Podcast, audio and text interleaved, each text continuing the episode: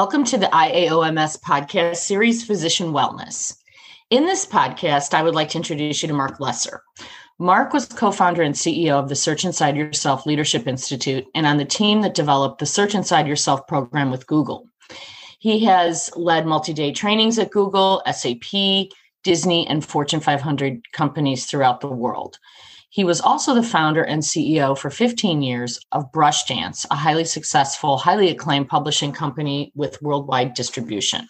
Mark has an MBA degree from New York University and is the author of four books, including Seven Practices of a Mindful Leader, Lessons from Google and a Zen Monastery Kitchen, and Less, Accomplishing More by Doing Less.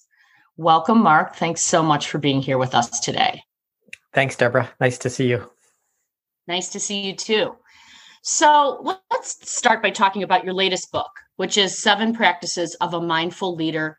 Um, and you talk about lessons from Google and a Zen monastery kitchen, um, which sound like really interesting case studies. Um, wanted to hear a little bit more about them. But first, can you um, go back to um, Google days and really talk about how mindfulness became such a powerful practice at Google and the positive impact that it's had on the company.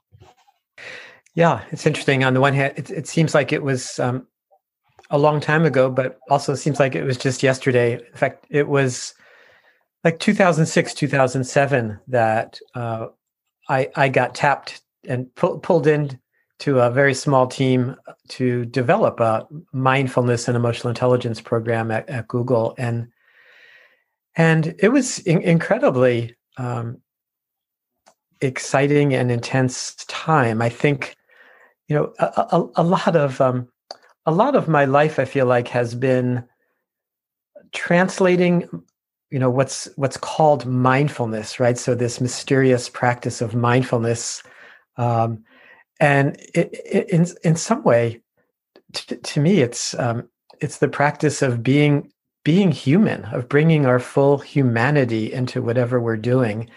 And I think in in some way that was what was uh, so kind of earth earth breaking or uh, important at Google, where you have some you know super smart Google engineers uh, a high, highly intense, uh, stressful environment.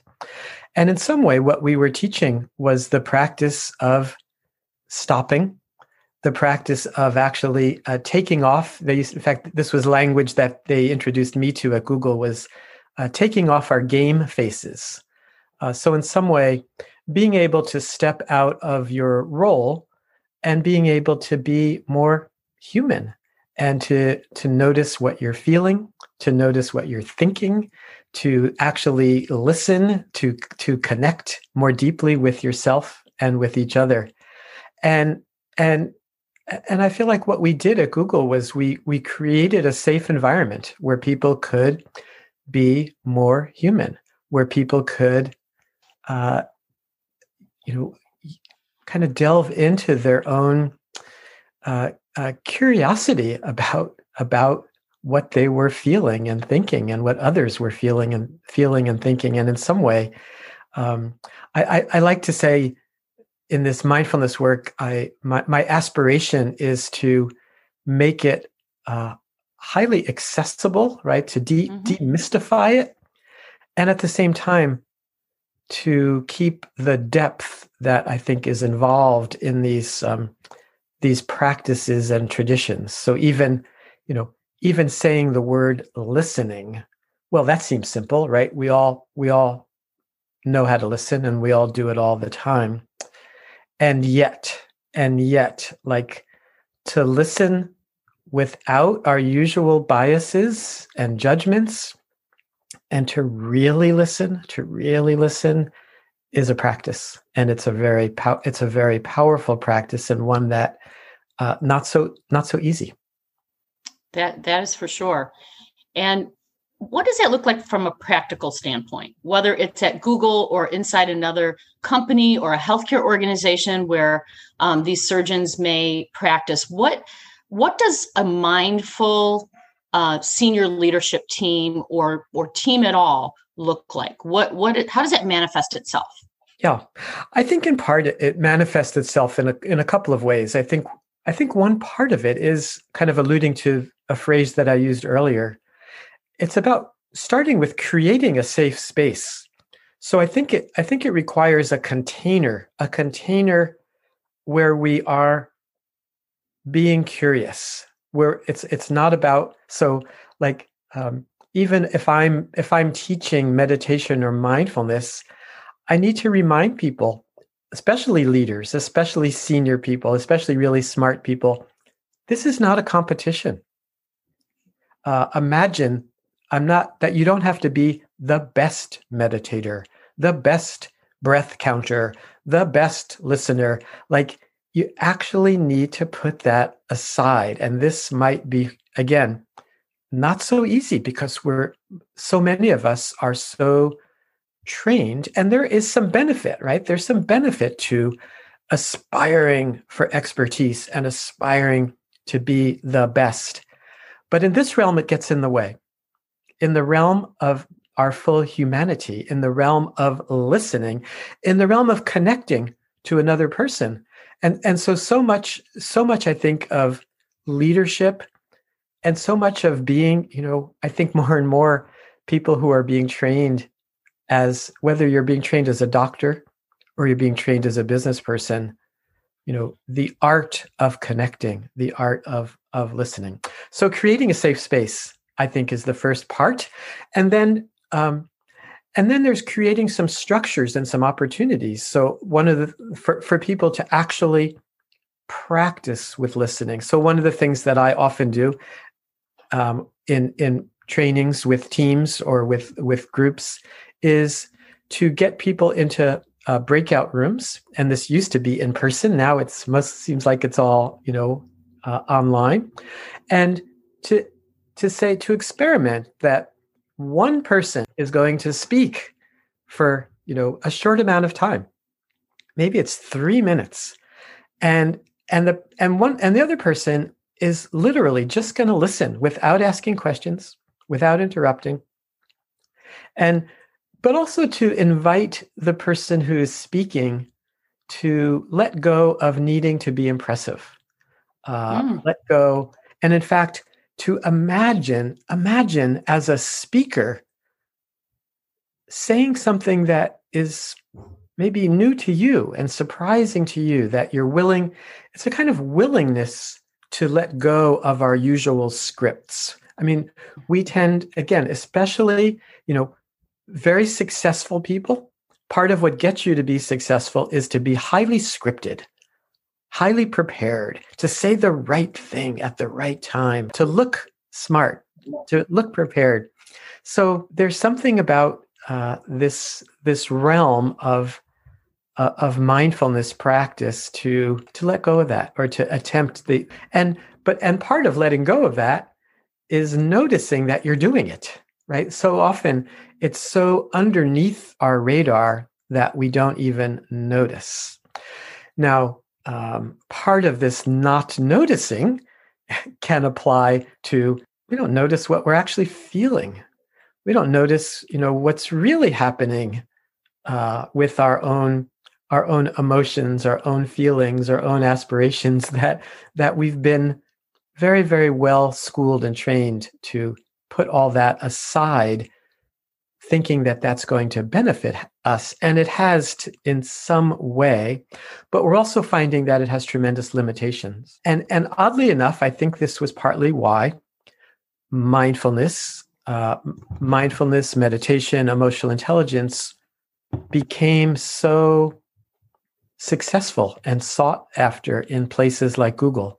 And now I think in uh, leadership programs and companies around the world to see that, you know, a big part of leadership is the ability to be present, to be fully present, not just as a particular role, not just as a as a smart, you know, um, engineer or or salesperson, but to but to be but to come uh, to come with a kind of authenticity to come with a kind of care that you actually care about uh, other people. Like what a what a novel idea right for the for the business world or or or for doctors even you know that that of course you know and, and the and the see that actually the more that we actually care uh, the better we are as doctors the better we are as uh, leaders uh,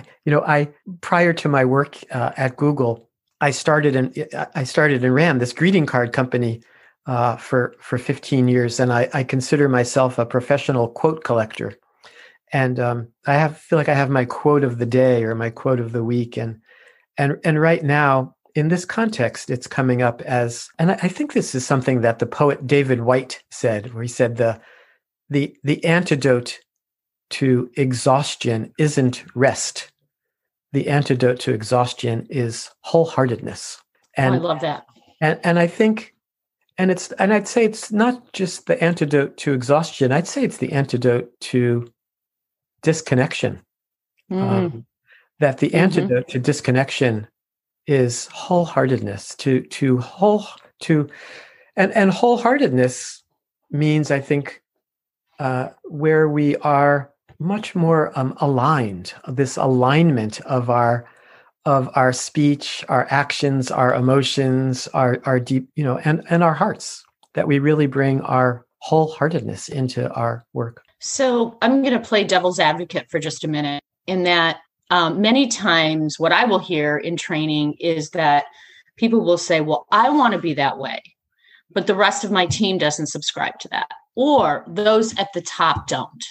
So, therefore, I don't feel like I can. And, you know, typically my response would be, well, you're not off the hook.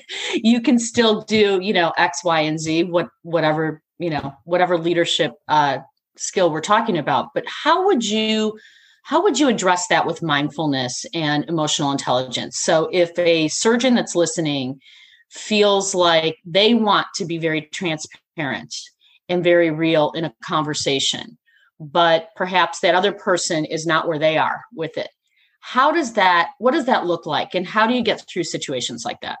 Yeah. No and i hear this a lot. I mean one of the especially uh, i'll be doing a training and and there'll be this you know everyone in the room often will just really get it and there'll be this kind of you know insight and aha about how valuable this work and then someone well what what about the people who are not here? Many ways i could respond to that but i think this this work isn't about being nice or soft and making yourself you know being stepped on or or being vulnerable in a you know in, in a in a not very effective way. This work is about being effective. And there is no downside to being a more effective listener right? So to even even if it's like what you were saying uh, you know working with a difficult coworker or or working with a difficult boss or supervisor this work will serve you well by by not being so triggered uh, by by difficult situations, by difficult emotions coming at you, and will give you, in some way, this work I, I think is all about developing more choice and more freedom and a wider repertoire of how to respond. And um, being able to empathize a little bit more, even with a difficult person, you know and you might you know you you might have it as your pet project that you're going to change these other people that you're that you are going to somehow help them uh, be better listeners or more and, and there may be and, and that might that that could very well happen.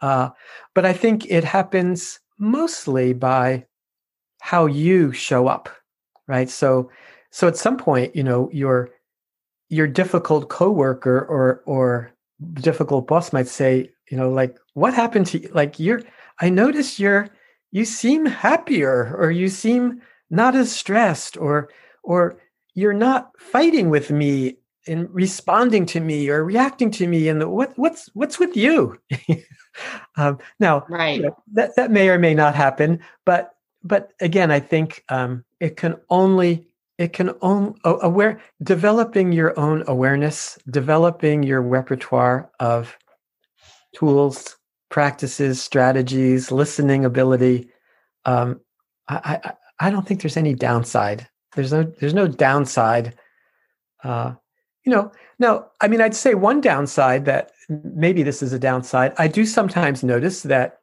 that this work is about waking up and becoming more aware. And what what sometimes happens in companies, for example, is you find out that this is a really toxic environment that you've managed to ignore. And, and you've been going home every night stressed and um, and complaining about what a horrible workplace it is. And waking up to that can be jolting to the system. Yeah.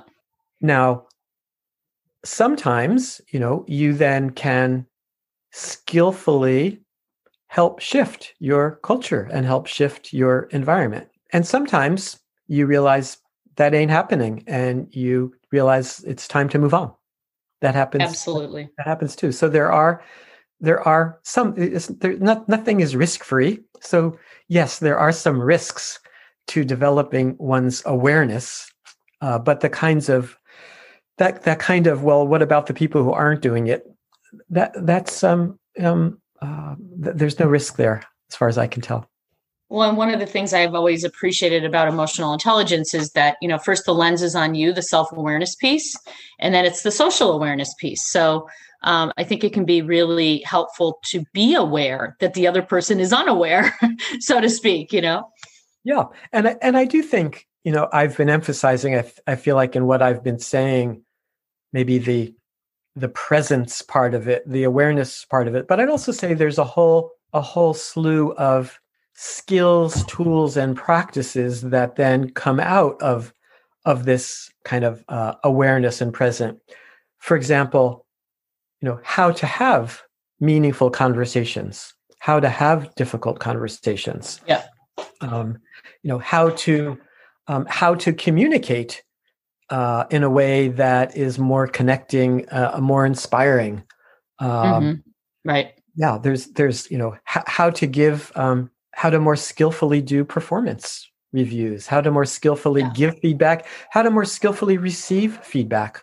So there's a, there's lots of um, a variety of tools, skills, and practices. I think that also uh, come out of this this this big bucket that we call you know mindfulness or mindfulness and emotional intelligence. Absolutely. So um, your latest book seven practices of a mindful leader can you give us maybe two or three um, you know sort of in reader's digest version of well, what well, me, those yeah. might be? Yeah. Well let me rattle off. I like I, okay uh, sure. well just I, I, feel like in in some way they uh, these practices to me are both uh, very practical, but also quite poetic. So there's a poetry in in the these seven practices are love the work, do the work, don't be an expert, connect to your pain, connect to the pain of others, depend on others, and keep making it simpler. And and maybe just in, in response to your your request, I'll, I'll just say a, a couple words about maybe the first practice and and maybe the the last two. The first practice is love the work which which means to once you enter into this stream of developing your awareness and being a better listener and and developing more uh, self knowledge it's it's loving that practice e- even when it hurts so so you know it's it's loving the work of seeing our blind spots loving the work of noticing when we're not listening when we are avoiding conflict or avoiding difficulties. so this is this is the work right? And it's loving it's loving the work of building our awareness and also i'd say and, and loving the work of of helping others being the work of being of service. This is what i mean by the work um, and the last two practices, uh, you know, the sixth practice is depend on others, and and this I think is so, you know, so critical. I, I remember once uh, getting a call from the the um, the head of uh, the, the head of heart surgery at a at a Kaiser facility who called me out of the blue and said, um, "We really, we doctors here at Kaiser, we really need this mindfulness and emotional intelligence." He said, "Doing doing surgeries that's easy. Uh, working with other doctors that's that's hard.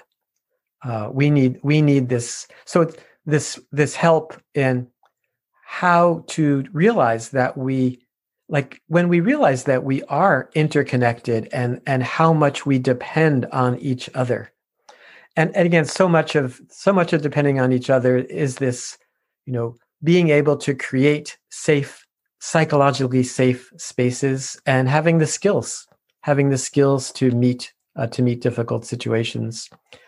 And the last practice um, you know keep making it simpler. It's a hard one.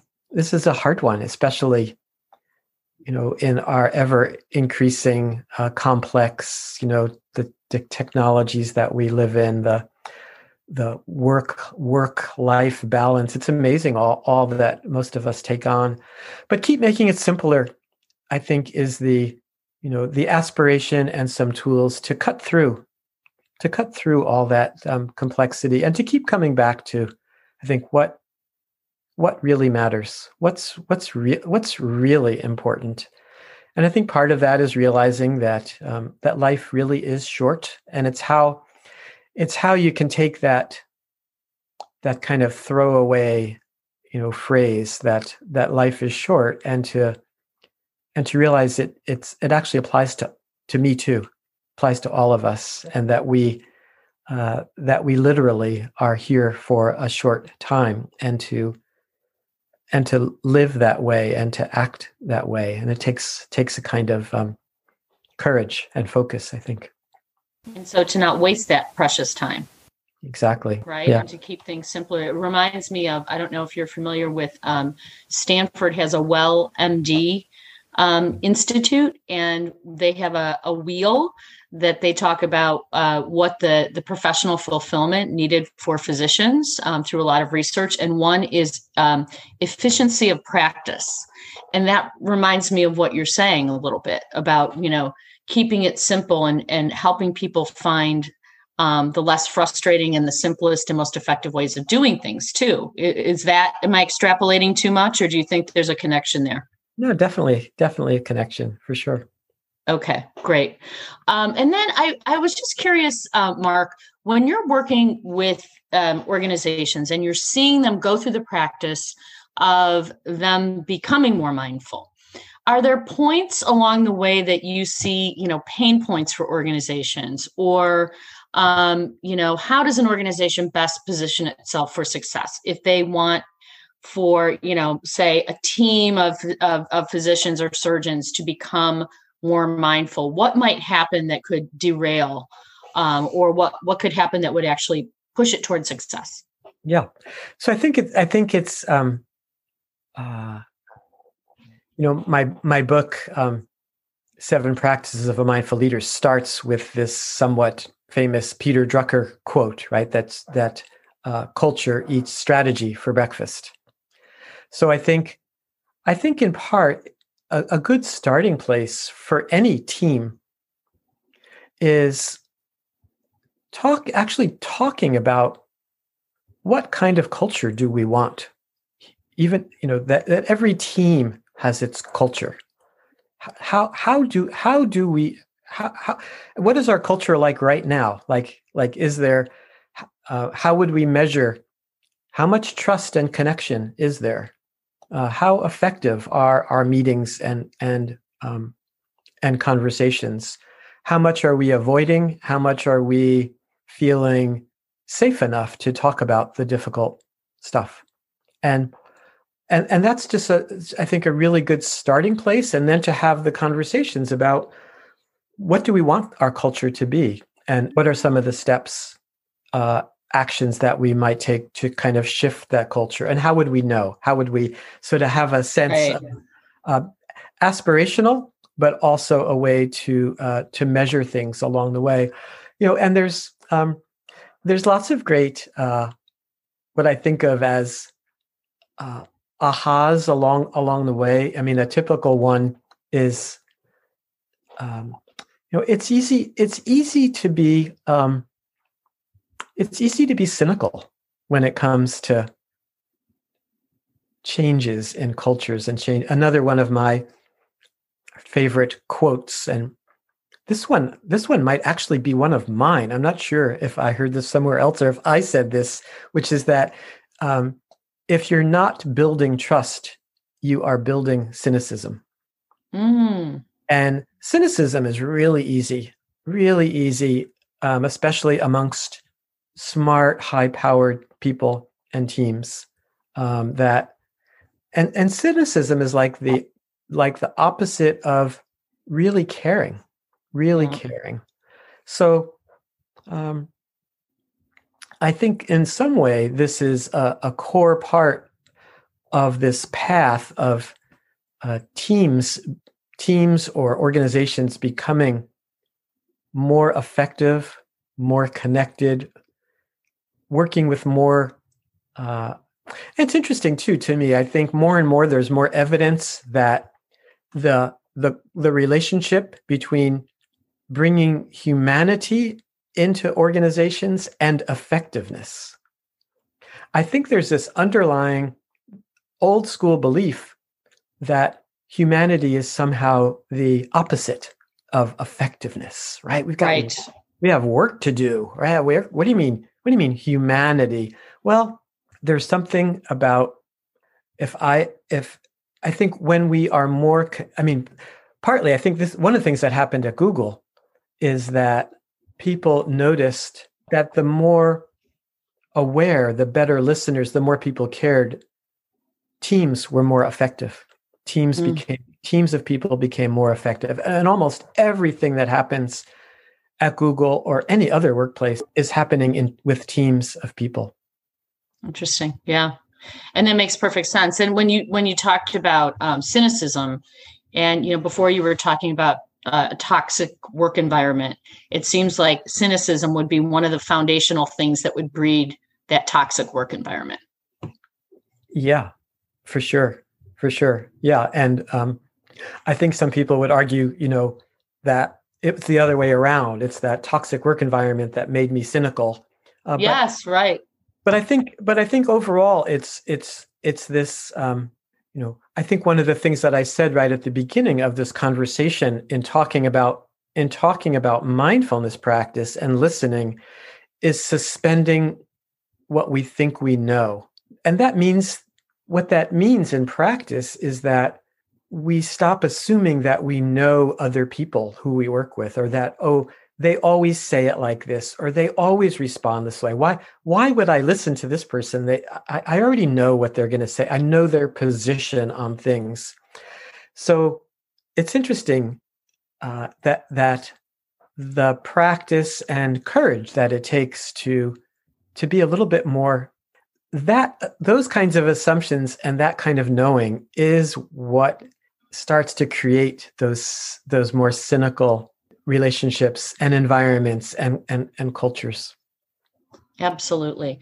So as we close today, since this um, this series is on wellness um, and uh, physician wellness for you know the surgeons that are listening around the world, how would you um, suggest that they put mindfulness or emotional intelligence or any of this into practice for their own sense of well-being? Well, I have a strong bias about the um, importance of having a meditation practice.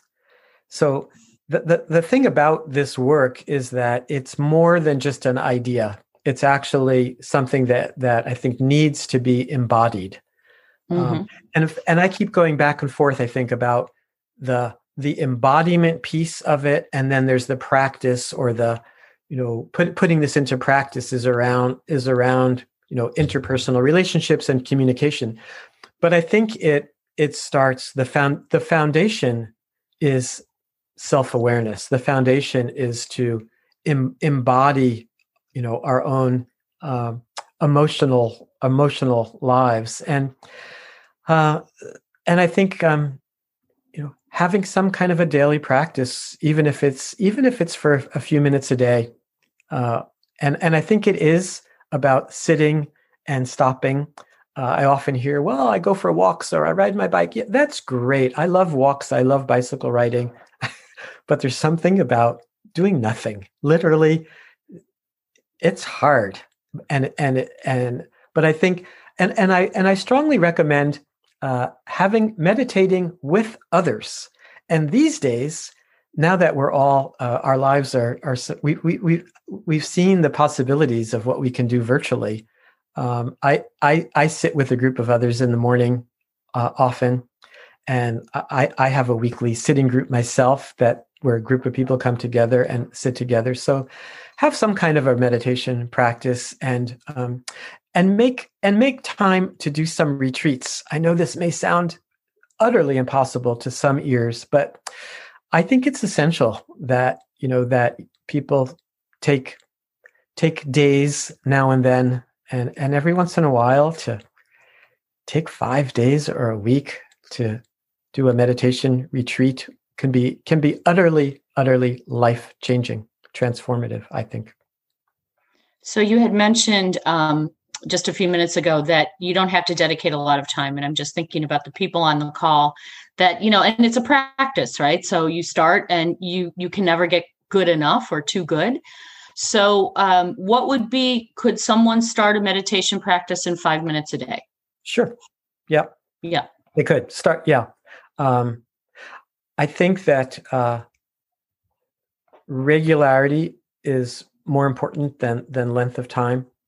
Yeah and i would say it's it's better it's, it's without a doubt it's better to start with five minutes a day than not at all. Uh, Absolutely. And and you know, I often compare it to. Um, I, I don't know of anybody who says they don't have time to brush their teeth in the morning. So to me, it's approaching this practice as it's kind of like brushing your mind. You know that that you have a daily.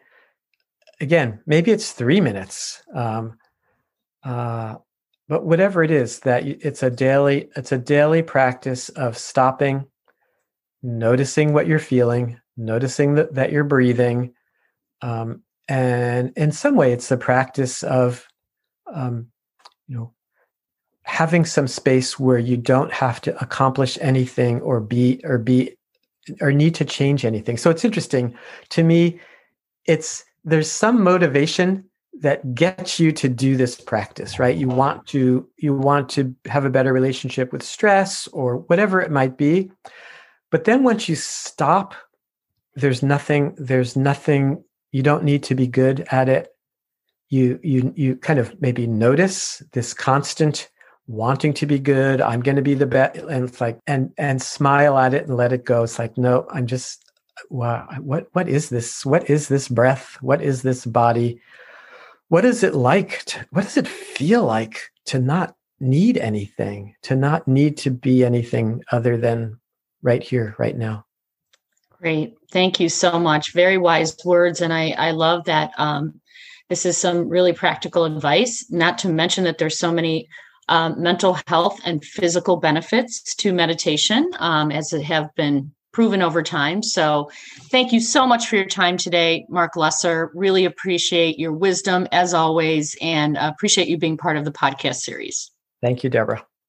Thank you once again for listening to the IAOMS podcast series. IAOMS members receive additional benefits such as access to the iJoms, educational resources, reduced rates for conferences, and more. To join or renew your membership, please visit www.iaoms.org. Keep up to date with our weekly podcast by following IAOMS on Facebook, Twitter, and Instagram for the latest news. See you next week.